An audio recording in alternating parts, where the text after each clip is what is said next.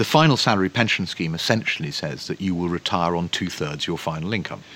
You work for the same company for 40 years, and that's what you'll get two thirds your final salary. For those who weren't provided with final salary pension schemes through their company, the other option was a defined contribution scheme.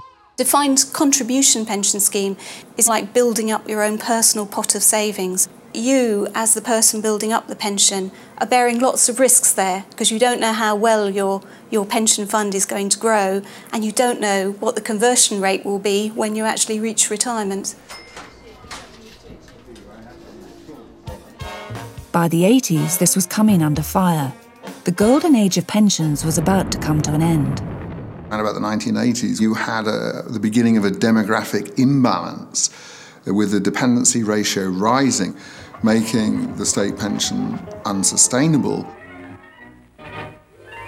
When they introduced the state pension, um, there was a working population of 20 to 1.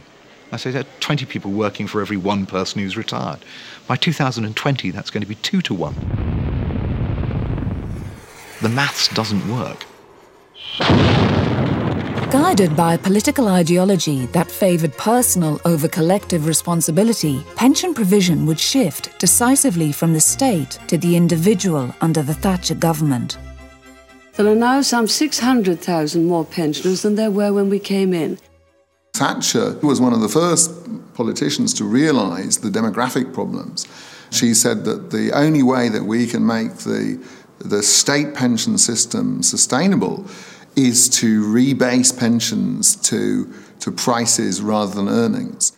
Before this link was broken by the Thatcher government, the state pension was equivalent to 26% of average earnings. In 2009, it stood at just 16%. In the International League table of basic state pensions, the UK has been placed near the bottom of all developed nations. Many are now forced to continue working past retirement age.